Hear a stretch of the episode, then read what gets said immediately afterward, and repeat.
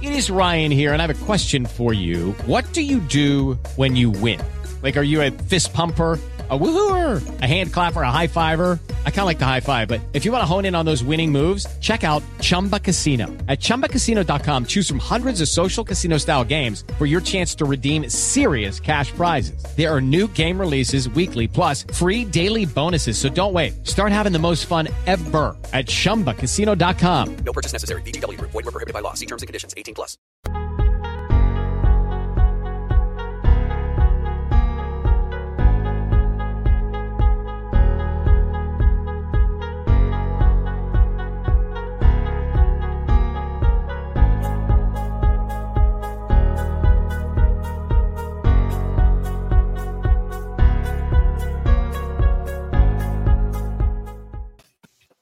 It is Destination Draft Day right here on LandryFootball.com. Michael Rockman, along with me, I am Nick Durst. And before we get into the football action, because it was a great weekend in football, just want to give a special anniversary, first anniversary shout out to my wife. Happy anniversary. I know you are not watching, but maybe you're listening from the other room and you hear me. So happy anniversary, Michael. How you doing? What a weekend of football, and your Patriots are staying alive.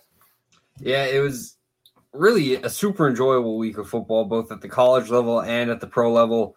A lot of great games, a lot of great moments. You know, the whole Tank for Trevor initiative seemed to be at risk for both the Jets and the Jaguars, and now it seems like a sure bet that the Jets are going to get it. But just overall, a lot of fun football to watch, whether you were rooting for these teams or whether you just wanted to see some good games, and we got it. I guess we'll start with the Meadowlands miracle. Greg Williams fired today. Wow, some defensive effort there by the Jets. I don't know if I just feel bad for Jets fans or happy. I don't know, because I think they all wanted to lose that game. And I was like, wow, the Jets won. This is so exciting. Now we get to see Trevor Lawrence potentially with the Jacksonville Jaguars. And then Derek Carr, his eyes lit up like a kid on Christmas morning, seeing those gifts under the tree. And an easy lob pass for a touchdown. I was watching that live, and Michael, that was wild, and that might have wrapped up the first pick of the draft for the Jets. So maybe Christmas came early in that regard. Absolutely, and we see Greg Williams today, no longer a part of the Jets organization, was fired. And you know, I don't hate the idea of blitzing on that play, even though it gives you less coverage, because Derek Carr had struggled with some blitzing, but you got to have some safety help over the top. These corners are not very good, and they're definitely not fast. I think, looking at this overall roster, you know, with guys like Marcus May that are able to really be back there and be pretty good coverage guys, you need to have them helping out with these deep ball situations. And when you have a guy like Henry Ruggs matching up against a corner that runs a 4.6, you definitely need it. So missed call by Greg Williams. I'm not sure whether the play call was initially actually for a, chance to lose and really get Trevor Lawrence, or if it was no chance play call. But, the moment is going to be looked at almost like a Sam Hinkie-esque moment for Jets fans, where they're saying, oh, we owe our lives to Greg Williams because without him. All right. I wonder, Michael, you've seen Greg Williams now, since leaving the Saints, consistently be the defensive coordinator for the worst team in the league. Is this the end of the road for him? I don't see how somebody's going to hire him next year to be a defensive coordinator again. Yeah, he has a long-established career, but the fact is he doesn't have a very good track record, especially now today in this NFL. I think he'll probably find himself on another staff. I just don't see a defensive coordinator position for him. Yeah, well, say, the other thing that this kind of reminds me of is Ben McAdoo, who was a decent offensive coach, wasn't the great offensive coordinator. He hasn't had a job since being fired from head coach. So that kind of leads me to my next question, which is Adam Gase. Maybe he's back. I don't know. Probably not. Do you think there's a chance somebody would hire him as an offensive coordinator again? I think there's definitely a possibility. I'm not sure that Adam Gase would want to go back to the offensive coordinator type of thing, just because I think the biggest issue with Adam Gase is that he kind of has this ego about him. And so either he's going to want to be an offensive coordinator, he's going to want complete say over everything that happens in the offense, and a coach is going to be rubbed the wrong way about that. Or he's just kind of saying, you know, I'm past that part of my life where I want to be a coordinator. I either want to be a head coach or I'm good. So right. I don't know. He's still young, so he could potentially like have some great offensive coordinator years, somehow find himself back in head coaching talk eventually. But man, I just don't know, because it's hard to see him meshing well in many organizations and coaching staffs. All right, maybe if John Fox gets another head coaching shot, he'll bring him along, but it'll be tough to see. I think the game that we'll start with here, and we talked to the Jets already, but the Browns made a statement, Michael. They came out, they put up 41 on the great Tennessee Titans defense. A little concerned that they only scored 3 points in the second half, but what a day for Baker Mayfield. 4 touchdown passes. And the Browns, congrats, their first winning season in like 18 years. They're going to be in the playoffs, and they're not going to be the easy out that a lot of people thought they were going to be. But the Titans, on the other hand, you know, that was a bit of a shocker. And the Colts, they beat the Texans. So the AFC South is still open to see who's going to win that division. Yeah, it seems like every time the Titans really get rolling and start to take control of things, we start to see this kind of fall apart. For the Browns, though, this was a huge day to really prove yourself offensively. This run game was well established, but a lot of people want to see Baker Mayfield kind of take that next step as a passer. It happened today. Yesterday. So great game for him. Obviously the Titans secondary hasn't been too hot lately. A lot of lacking in terms of pass rush, lacking in terms of some injuries in the secondary. So they're going to have some major issues that they're going to want to fix before playoffs get here, or at least before next season. But right now, looking at this team, for the Browns' sake, let's just keep it on a positive note. I mean, it's a great win, and when you can beat another playoff team, that's something that you really like strive for as an organization. So good on them. Yeah, I think it's time we can say Kevin Stefanski is a very good coach.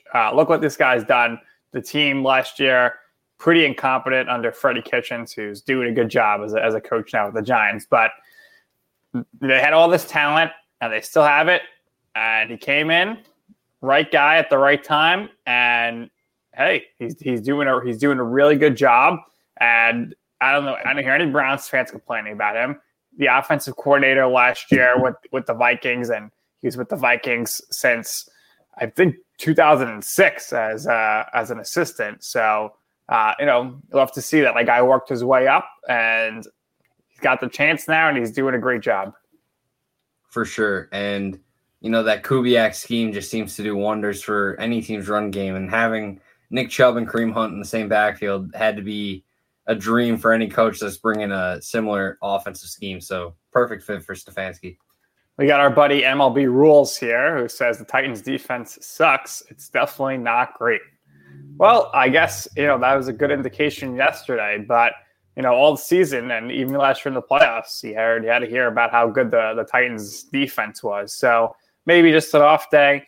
Not sure. Obviously, the Titans won that game against the Colts, so they have the leg up here.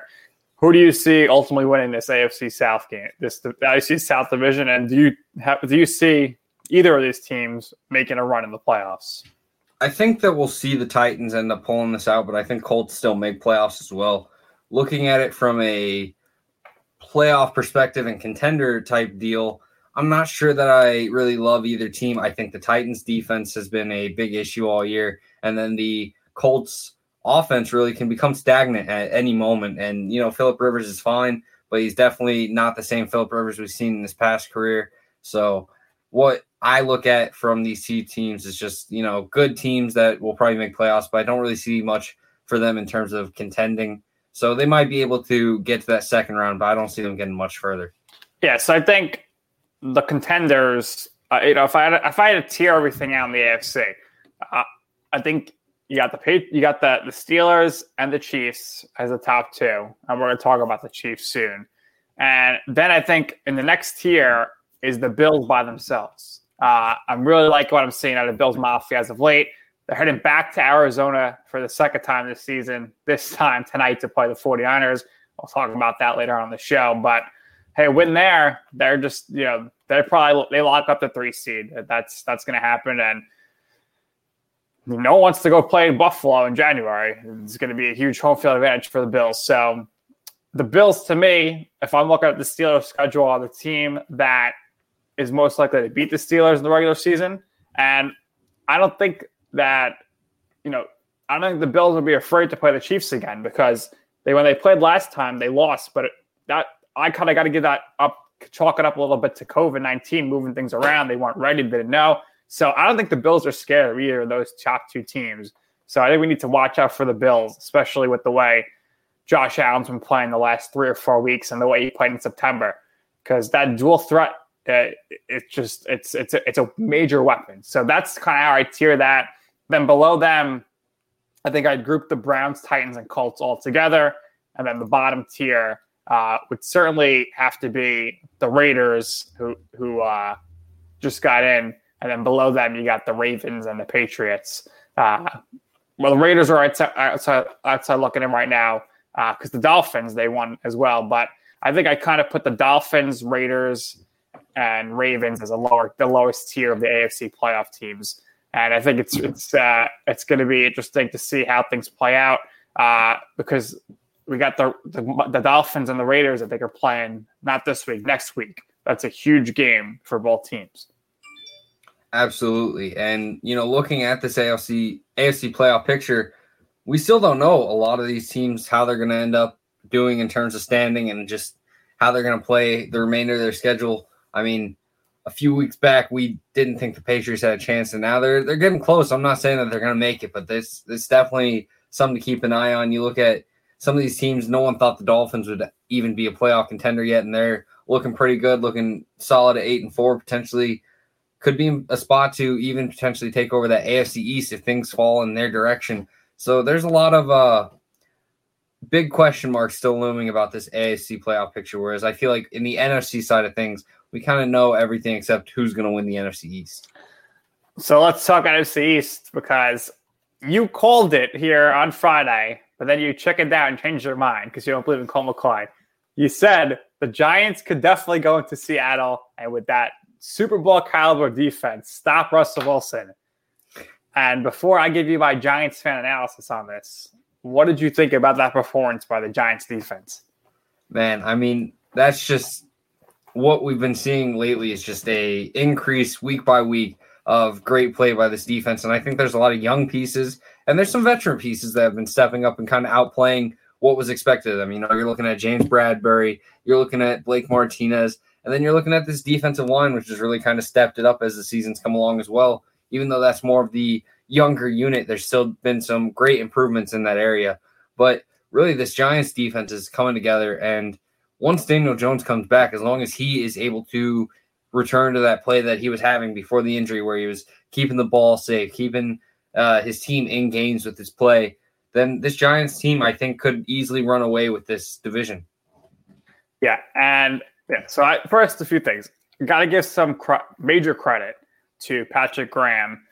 And, you know, this guy, he used to be a graduate assistant at Wagner College in Staten Island, where my wife went to school, which is awesome. And then he ends up with the Patriots, so he knows the Patriots way. Obviously, him and Mr. Joe Judge, who is the best judge in town. Sorry, Aaron.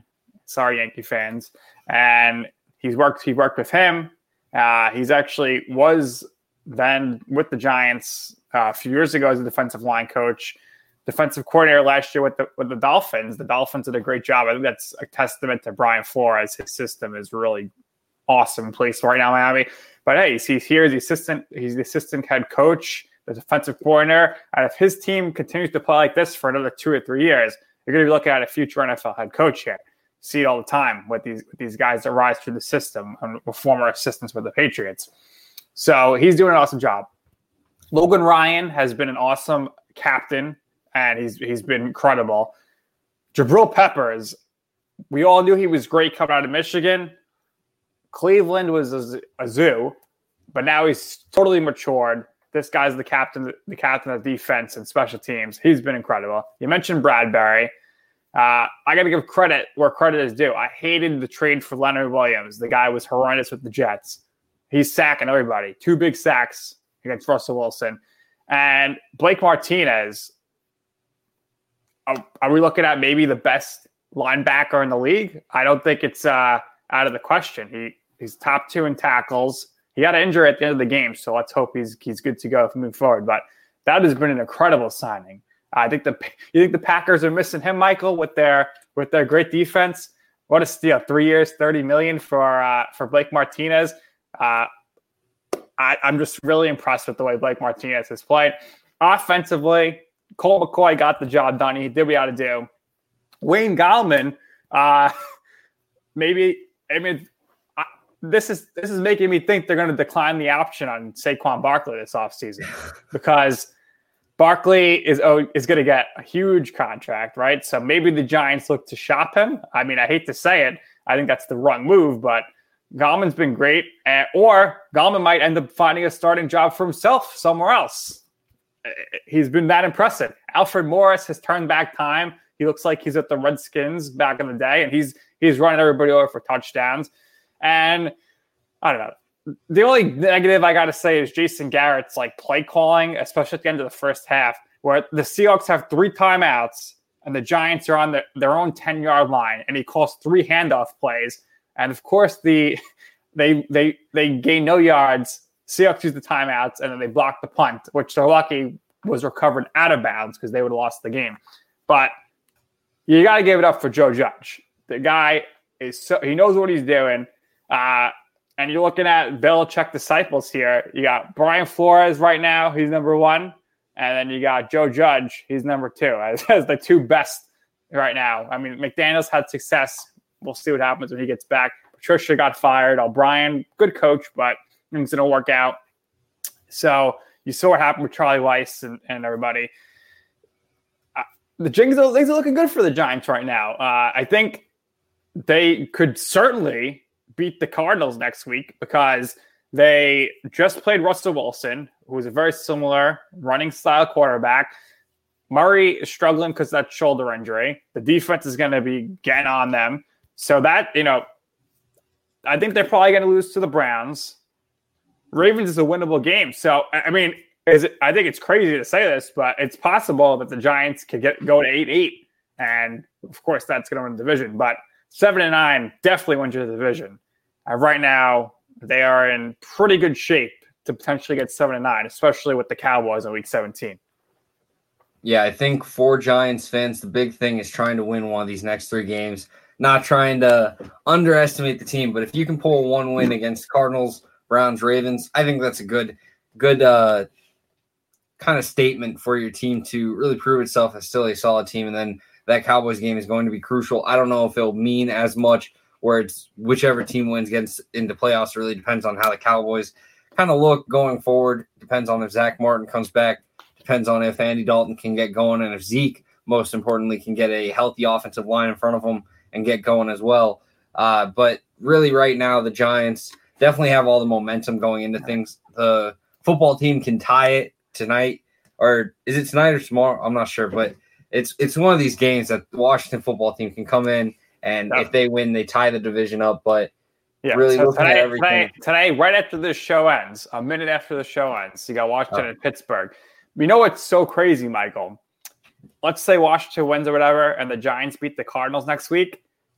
The Giants are now in play for a wild card if the Washington team was to go or take them because Arizona would be 6-7. The Vikings are only 6-6. So, I mean, this is nuts, but there's a chance we could see 2 NFC East teams in the playoffs. It's absolutely ridiculous. I do think your Minnesota Vikings are going to run away with that 7th seed, though, with the way they've been playing, which has been great. But I mean, just look at the playoff picture here. Because the NFC East is so bad, all 4 teams are in play.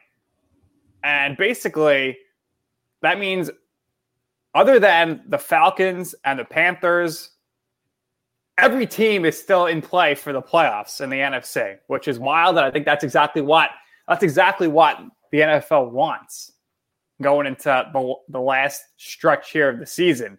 And it's going to be wild coming down to the end. Whereas in the AFC,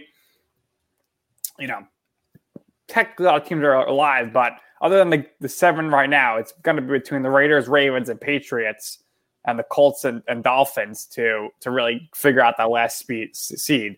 No one else is going to get him. So absolutely just wild. But if the Giants play defensively the way they just played against the Seahawks, they're going to be wrapping up that division, and they are not going to be an easy out in that first game.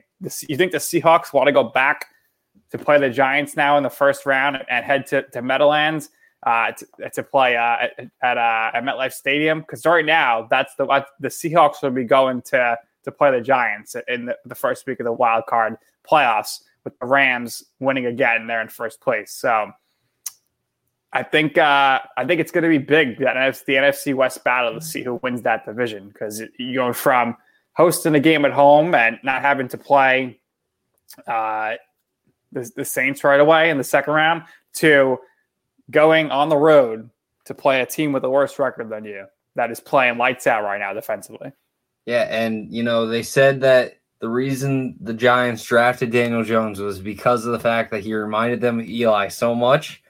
Maybe that playoff success is just as similar. And as a Patriots fan, I can tell you guys, you don't want to deal with playoff Eli, so you maybe don't want to deal with playoff Daniel Jones. And how about, you know, let's give some props to Eli here, because he never had to worry about the backup quarterback starting, other than Geno Smith one time for no reason. And Daniel Jones is hurt, and there was major panic. And you know what?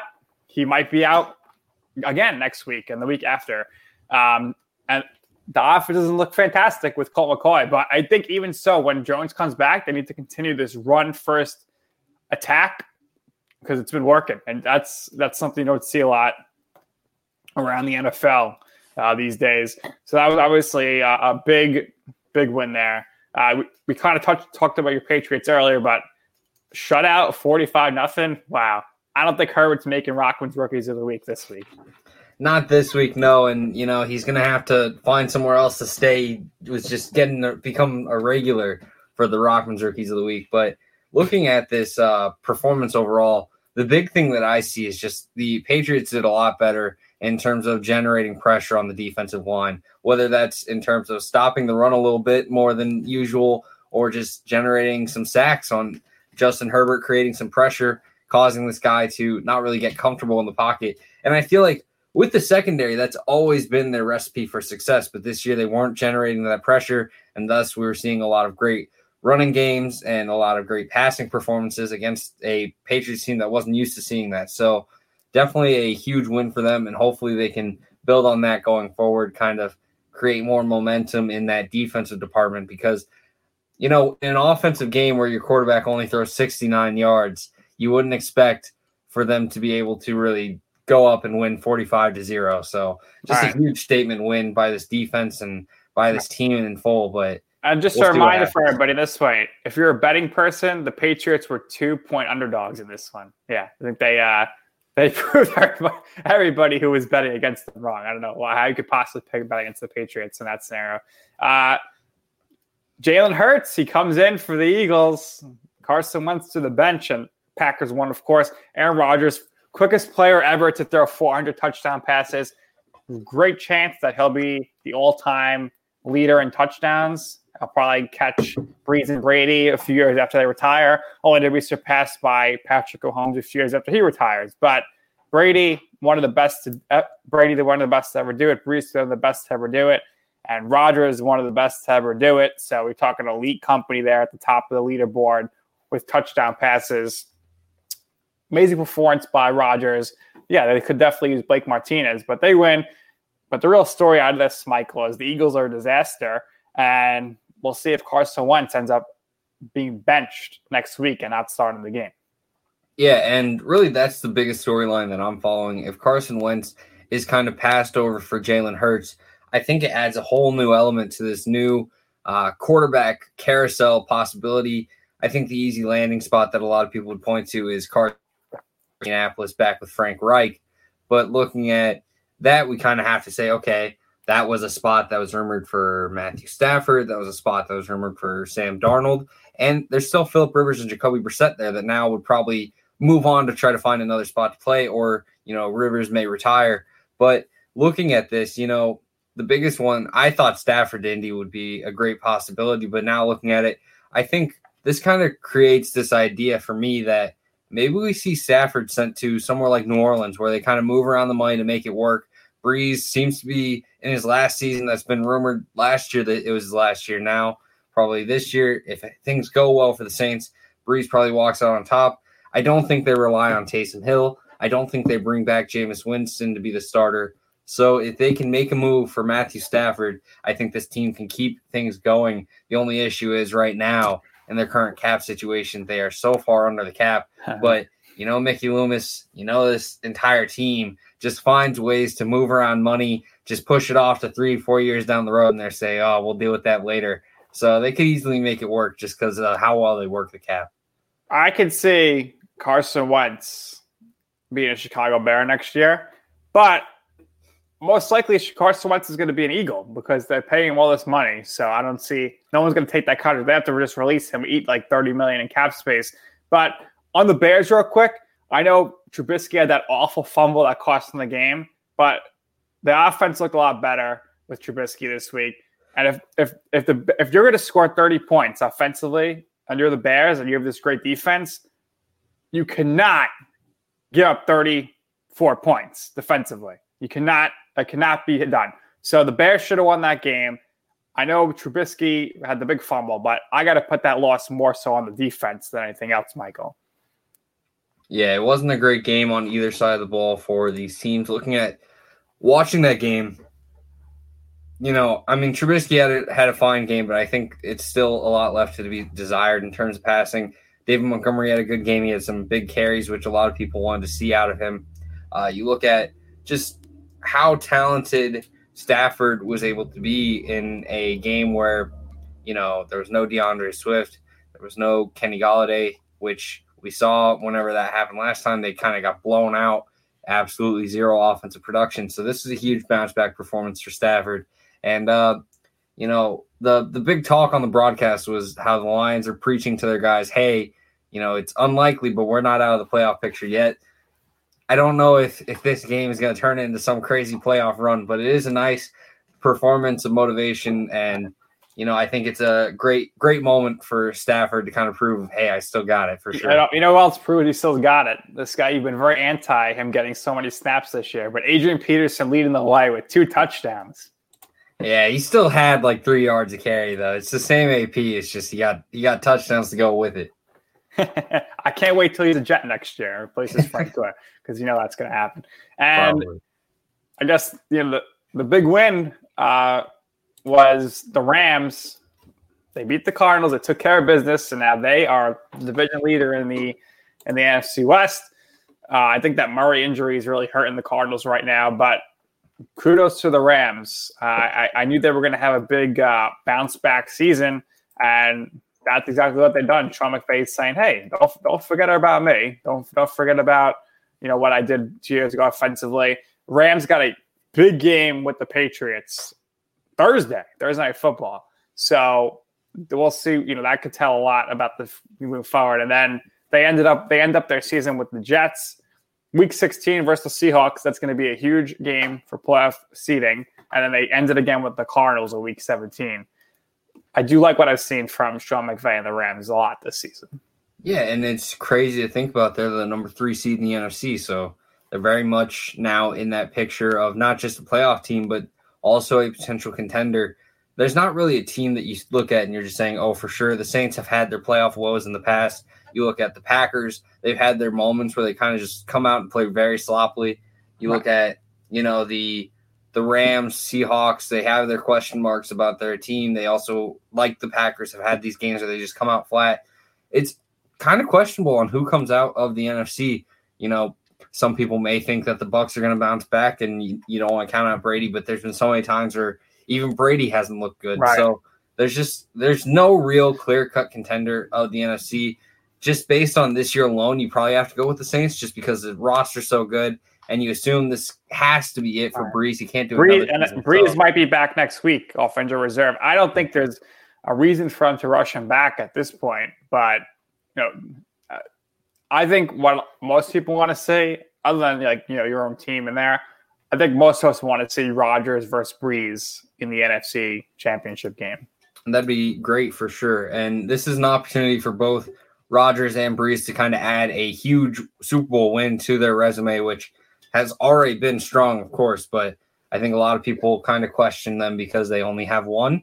And I mean, it's not really on them to have more, but it's just the fact that if they could get another one, it'd be huge for their legacy. Right. So I think it's there's by no stretch have the Saints locked number one seed, because the upcoming schedule for the Packers, they got the Lions, Panthers, Titans, and Bears. They could win. You know, it sounds like an nursery rhyme there. Let me say it again: Lions, Packers, Lions, Panthers, Titans, and Bears. And then the Saints don't have the easiest schedule. They got the Eagles next week, which they'll win. But then they got the Chiefs and the Vikings, followed by the Panthers. So, you know, I think it's going to come down to the wire to see who's number one seed overall there, and it's going to be really interesting, and that it's going to be very important, especially this year, as you've seen with the fact that there's only one team gets a bye with seven teams in the playoffs. And wonder with this, the Chiefs keeping pace with the Steelers. They get their win against the Broncos. You know, Tyreek Hill had some, you know, mental mistakes there, but the Chiefs, they pull away with the victory again. But I just haven't been like overly impressed with the Chiefs this season. But, you know, maybe they just do like last year. They flip that switch when it comes to the playoffs, and it's a whole different level. Yeah, and, you know, this hyped-up Chiefs versus Steelers matchup, which should be coming in playoffs, but also we'll see it soon in playoffs, I guess. But just, like, I don't know. It should be a great matchup. Looking at both these teams, there's just so much on both sides of the football for both these teams. Big Ben in playoffs has had some great success. You're looking at Patrick Mahomes, obviously a great quarterback. The weapons of Kansas City and just the overall offense versus this juggernaut of a defense in Pittsburgh should absolutely create this superstar matchup. So I'm not sure that we get it, but I really am hoping that is the AFC Championship, because it would be an outstanding game. Yeah, and you know what's so crazy right now, Michael? Believe it or not, despite the fact the Steelers are the one seed, they haven't clinched the playoffs, but the Chiefs, who are the two seed and have a loss, they have locked the playoff spot. I don't understand how that happens, but I think after today, the Steelers would mathematically make the playoffs. And in the NFC, the only team that has clinched a spot so far is the Saints. But it's very close in the NFC. Saints 10-2, Packers 9-3, and then you got the Rams and the Seahawks at 8-4. So it's really anybody's game out there. And it's going to be a lot of fun to watch the last four games of the season. But you know what? We mentioned it earlier. Herbert's not making the elite list here this week. So let's see it. Who made this week's Rockman's Rookies of the Week? Looking at Rockman's Rookies of the Week, we got Jonathan Taylor first and foremost. 16 touches, 135 yards, and a touchdown in a big game for the Colts. You look at just how much there's been question marks about this guy, and he had a huge part in the victory over the Texans. The 16 touches came in a variety of ways, 13 carries, 3 catches, and the yardage was all over the place as well, only 91 of them coming on the ground. A very versatile performance for Jonathan Taylor. He has proven to be a good back. It's just the issue of, can he stop the fumbles from happening? Big game here, and an absolute star outing for what could be a, you know, absolutely phenomenal duo of Jonathan Taylor and this Colts offensive line. Yeah, I've been on Jonathan Taylor all season, before the season, and wow, this was the game you were kind of waiting for. He had the injury, but you know, fantastic job there by Taylor, and I think we're going to expect to see a lot more of that down the stretch. For the next Rookie of the Week, we got Justin Jefferson, 9 catches, 121 yards, and a touchdown. Justin Jefferson has just proven to be an elite receiver. This isn't just a rookie who's doing well. This is just a phenomenal receiver who has been dominant all season. The Vikings came away in a very close battle against the Jaguars, but Justin Jefferson was absolutely dominant in this game. Look, you know, there's always going to be talks about, oh, we should have taken this guy, we should have done this. Justin Jefferson, despite maybe not offering the same type of upside as some of these other receivers. It was just well known how smooth and how good he would be, and he's been pro ready from the day he got drafted, and he's proven that right now with a great performance again for the Vikings. Yeah, Jefferson has been incredible. I'm not sure what the rookie touchdown record is for receiving. Maybe it's Randy Moss. I think he had 17 back then, so I don't know if he's going to catch that. But hey, another Viking here. Vikings know how to draft wide receivers, that's for sure. Stephon Diggs was great, and everyone's like, why are we trading him to the Bills? And hey, we got Justin Jefferson. So I think you got to kind of wonder a little bit here. Can Jefferson make it close between him and Herbert for Offensive Rookie of the Year? For sure, and a lot of people are pitching that. I think Herbert's going to run away with it just because the QB's always getting favored in that situation, but great outing so far for Jefferson. The next Rookie of the Week is Andrew Thomas, who had 22 pass-blocking snaps, didn't allow a single sack. The big thing about Andrew Thomas is past 5 weeks, 0 sacks allowed. He has been absolutely dominant. He has really kind of quieted down the concerns about him whenever he was first drafted. A lot of people didn't like him because, you know, there were these forward offensive tackles everyone kind of claimed on to their favorite. He started the season, he struggled early, and everyone was saying, man, the Giants got the worst one. But he has played better over these past 5 weeks, and, you know, he's started to look really great. And I think this is exactly what you want out of this Giants offensive line. And for Andrew Thomas, this is a big moment to kind of just say, hey, look, I'm here to stay. I'm the future of this offensive line, and I'm a great left tackle. Yeah, let's not forget, a few weeks ago, Joe Judge benched him to start the game for violating some team rules. So, again, kudos to Joe Judge, who's not taking anybody's crap. And I think that certainly has now coincided with Andrew Thomas playing very well after accepting his punishment. The next Rookie of the Week is Kenneth Murray, who, despite the Chargers getting blown out, was all over the field having a great game. 14 tackles, 2 tackles for loss, and a sack for the linebacker. Look, you know, when a team puts up 45 points on you, it's hard to be like, oh, well, that's a great defensive day for this guy. He was pretty much the only force on this defense that was making plays.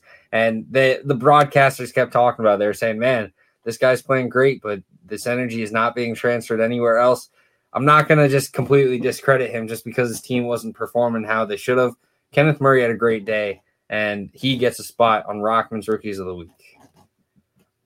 For the last Rookie of the Week, Cameron Dantzler, 7 tackles, a pass deflection, an interception, and a fumble recovery. This Viking secondary was well regarded as very young and a huge challenge for Mike Zimmer to really kind of develop these guys at a faster pace in order to have this Vikings defense playing up to their pace that has been expected of the Vikings. And, you know, having a big performance like Dantzler just had is kind of a huge moment in terms of progression. So, Cameron Dantzler, you know, he's had some ups and downs this season, but this game right here was definitely a very high up for the Vikings secondary and for himself. Yeah, Vikings have been, the last 2 weeks, obviously they get the victory. Surprise, you know, they were looking in a lot better shape right now if they didn't lose to the Cowboys for somehow, but they won, I think, 3 or 4 of their last 5 games they've won. Or 5 of the last 6. So they're right back in the contention here for the playoffs. So it's going to be a big game on Sunday for them when they're taking on the Buccaneers for both teams. Because if the Buccaneers lose again, it's going to be a lot of headlines there. And then they wrap their season up with the Bears, who we know are struggling. The Saints, who maybe they could rest some guys if they wanted to, but probably not. And then the Lions as well. So Vikings very much in play for the playoffs, and they're being led by both of these guys on this list here on both sides of the ball. Yep, and we'll see if the Vikings keep it up. I definitely like this team overall. I feel like the roster has so much talent. There's just a few missing pieces that really keep it from being all the way up there. But, you know, if they get into playoffs, I don't think this is a team you can just say, oh, you know, they were so bad early on in the year, so they just aren't a good team anymore. I think they're very much a team that could come in and cause some chaos right away and potentially get an upset victory in that first week. Yeah, I would say the Vikings stock is definitely on the rise. They're turning things around. Zimmer saved his job. Trend in the right direction here. And we're also seeing some guys in the college football ranks here who are trending higher, and we're going to be watching them very closely here as we get towards the end of the season and bowl season, and then heading into whoever knows what the actual combine might be. So let's take a look at some draft risers here, Michael. Yep. And in that first section, the day three riser, Cade Otton, tight end out of Washington, Mr. No Gloves. He does it all natural, and he has been a star for Washington. This Washington offense now, it hasn't been some absolute powerhouses putting up crazy stats, so it's easy to overlook what he has done with this offense, but he has been a key piece of the team passing game anytime they're relying on it, and he's a great receiver. He has 18 receptions, which doubles the next guy in terms of stat sheet. He has 258 yards, 3 touchdowns already. Dylan Morris hasn't been a phenomenal QB, but he's a young one. But Cade Otton has put together a great season so far. Keep an eye out for him as a, underrated tight end that could potentially be a great pickup later on once this draft comes around. For a day two riser, we got Adetokunbo Ogundeji, who has been a key piece of this Notre Dame defensive line. You look at just what he has done in terms of pass rush statistics. I believe he's at 5.5 sacks now, and that's not all that he does. He is great at containing the rush. He's great at playing a spy type situation. Notre Dame doesn't blitz him heavily, but they still continually have him getting production in that game or in the season. And Ogundeji, I think, is one of the better edge rushers in terms of pro readiness because he can do anything you want in terms of the run game and the pass game. He has an excellent frame with 6'4", 268. Can really just set the edge entirely for any defense. And I'm really looking forward to seeing what this guy does at the next level, especially if he's kind of unleashed a little bit more, whereas I feel like Notre Dame doesn't really allow that right now. For a day one riser, Davion Nixon, defensive lineman out of Iowa. You're looking at this defensive line class hasn't really produced at the same level that you would have expected, with all the hype that was coming into the season. But you look at Nixon, he has produced both as a pass rusher and as a run stopper, offers a great set of skills. He has been disruptive in all games this season. He's a key piece of this Iowa defense that really has come on really strong lately. You're looking at just how much this team can produce week in, week out. They've won now 5-2 after starting the season 0-2. And Nixon is a key part of that. Looking at this defense, there's pieces all over, but Nixon seems to be really the star guy. And I think when we start to look at this guy more deeper, we start to take notice of him. We'll see him kind of rise in draft stocks. He has 5.5 sacks on the season, just like Ogundeji, but he is coming from the defensive tackle spot at 6'3", 305, a true junior. So he may not be coming out this year, but I think if he were to, we could see him kind of fight for that defensive line one spot in the draft rankings. The last riser and a potential top pick. This isn't going to come as much of a surprise for some people, but I feel like with his position, there's been talks of him falling, but with his recent performances, he has just been so dominant that you have to have him as a top pick, and that's Kyle Pitts, tight end out of Florida. Like I said, this guy has been talked about all year, so it's not really a riser in terms of, oh, this guy is just underrated. But I think the fact that he was a tight end and we've seen a lot of tight end picks kind of go differently, I think a lot of people kind of, don't see that he is just a star piece of this offense. And whether you're looking at him to be your full-time tight end or kind of in a Darren Waller type role, I wouldn't say he's Darren Waller, but I'd say he's going to be used in that type role at the NFL level. And I think he's going to be a star for whatever offense decides to bring him in. So look for Kyle Pitts to remain a top pick despite the recent trending down in his name. So I think what is going to start being a trend here over the next few weeks is we're going to be seeing a lot of Notre Dame guys on the rise, especially with the way that they're playing. Finish the regular season undefeated, they're going to go to the ACC championship game. So I think there's going to be a lot of people paying a lot of attention to Notre Dame here moving forward. And, another team that people need to start paying attention to, Coastal Carolina, Michael. We talked about it Friday. We said this is a risky matchup for BYU to take. They took it anyway. Coastal Carolina has the biggest win in their program's history, and for the first time ever, they're 10-0 and have 10 wins on the season. Yeah, and it was huge for whoever was going to come out of this game and really take the spot as winner for this matchup. BYU loses it, Coastal Carolina wins, and now they're going to move up in these rankings.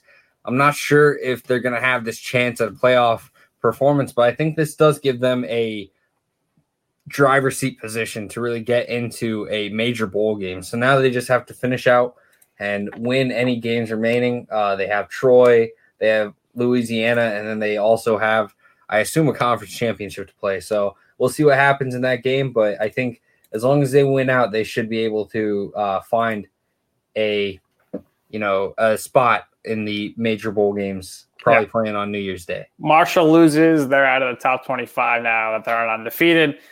BYU, I'm surprised they didn't really fall too far. So, they're not going to get a New Year's Day bowl, but they still have a solid bowl game there. And Cincinnati, they're sitting pretty right now. Texas A&M, they won. Florida's right there. So, next week we'll probably look at our college football playoff bubble again, and that might be the last time of the season with all these conference championship games coming up. And it's going to be wild to see how every scenario plays out, what happens with Ohio State, and then it really comes down to can Florida beat Alabama before we lead to some chaos, because I think Clemson's going to beat Notre Dame, and I think Clemson and Notre Dame get in. But it'd also be interesting if Notre Dame wins, what happens with Clemson?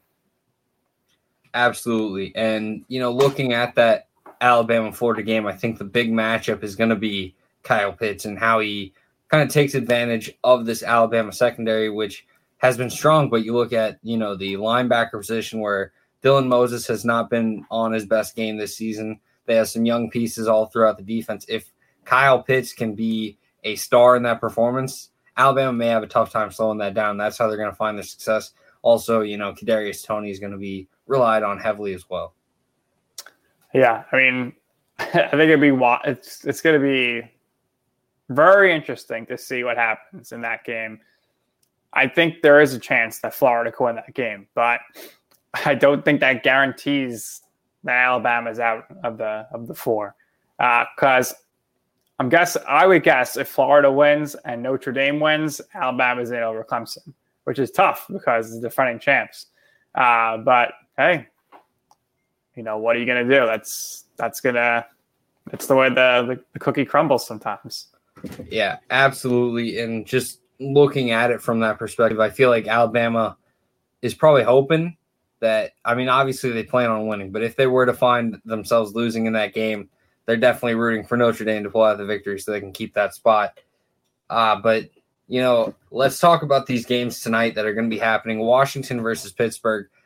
It's not expected for Washington to come into this game and really get the victory, but coming off of a great performance in Thanksgiving and now at 4-7 trying to tie up the division, could we see Washington kind of come in with a lot of momentum in this game, create some pressure on Big Ben on the defense side of things, and then get some offense going against this great Pittsburgh defense that kind of allows for Washington to get in a spot and potentially pull off an upset?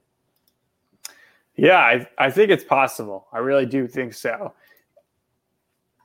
And, there's a lot of noise coming out of Pittsburgh after their win against the Ravens. So it's an interesting spot. I think this is a spot where the Steelers could lose a game, just because of the unique circumstances. And again, I've been saying all year, I'm a big supporter of Alex Smith. I think they should go with him from the start of the season. I think they could have won at least another game or two at this point.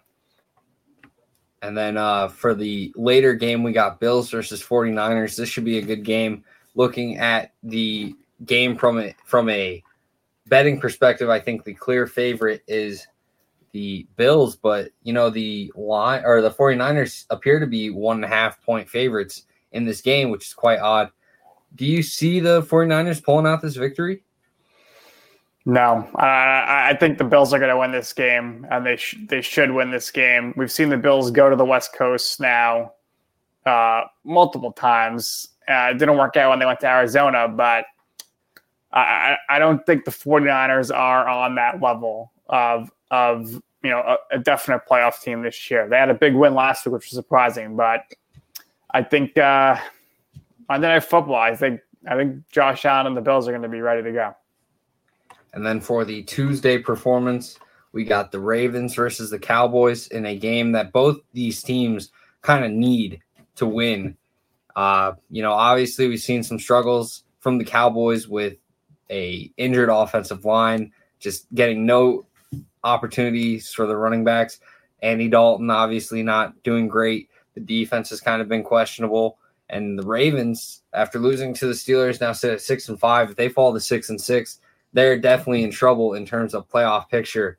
So what do we think happens as the Ravens have lost 4 of their last 5 games? Could we see them lose 5 of their last 6? No, I think Lamar Jackson's going to be back tonight. I had to think about that for a second. They are playing the Cowboys, so Lamar Jackson's supposed to be back tomorrow night for Tuesday Night Football. Ravens should have won last week against the Steelers. So I think the Ravens, they know that things are on the line big time right now for them with the playoffs. So I'm going to go with the Ravens in this one. It just means too much to them. They have to win this game. I think I agree. I really love just this Ravens team, and I feel like as long as they can get in there, they're still a dangerous team any week. So looking forward to seeing what they do in this Tuesday night matchup, but also looking to see the Cowboys kind of have a little bit of life in them and come out and play a little bit. But I think I got the Ravens in that one for sure. I think it's important that they dominate this game offensively more than anything. And if they can have a big game offensively, I think there's a lot of motivation to be had there, even though the Cowboys defense isn't that great. So we'll see what happens. But ultimately, all we can do is watch and see. So Michael Rockman, Nick Durst, we thank everyone in the comment section. We thank Landry Football for the opportunity. Destination Draft Day. It's a long road, but we'll get you there. Again, I'm Michael Rockman, joined by Nick Durst. Happy anniversary, Nick. Thank you, Michael. We'll see everyone next week or this week on Friday. Enjoy all the games. You got 4 games in the NFL before we see you again. Have a good one, guys. With the Lucky Land Slots, you can get lucky just about anywhere. This is your captain speaking. We've got clear runway and the weather's fine, but we're just going to circle up here a while and get lucky. No, nothing like that. It's just these cash prizes add up quick. So I suggest you sit back, keep your tray table upright, and start getting lucky. Play for free at LuckyLandSlots.com. Are you feeling lucky? No purchase necessary. Void where prohibited by law. 18+ terms and conditions apply. See website for details. Swimsuit? Check. Sunscreen? Check. Phone charger? Check. Don't forget to pack the 5-Hour Energy. It fits great in a pocket or carry-on, and the alert feeling will help you arrive ready for anything. Now get 20% off when you use code 5HETRAVEL at 5hourenergy.com. Expires April 30th. One-time use only. Not valid with other discounts. Remember, visit 5hourenergy.com and use code 5HETRAVEL to save 20%.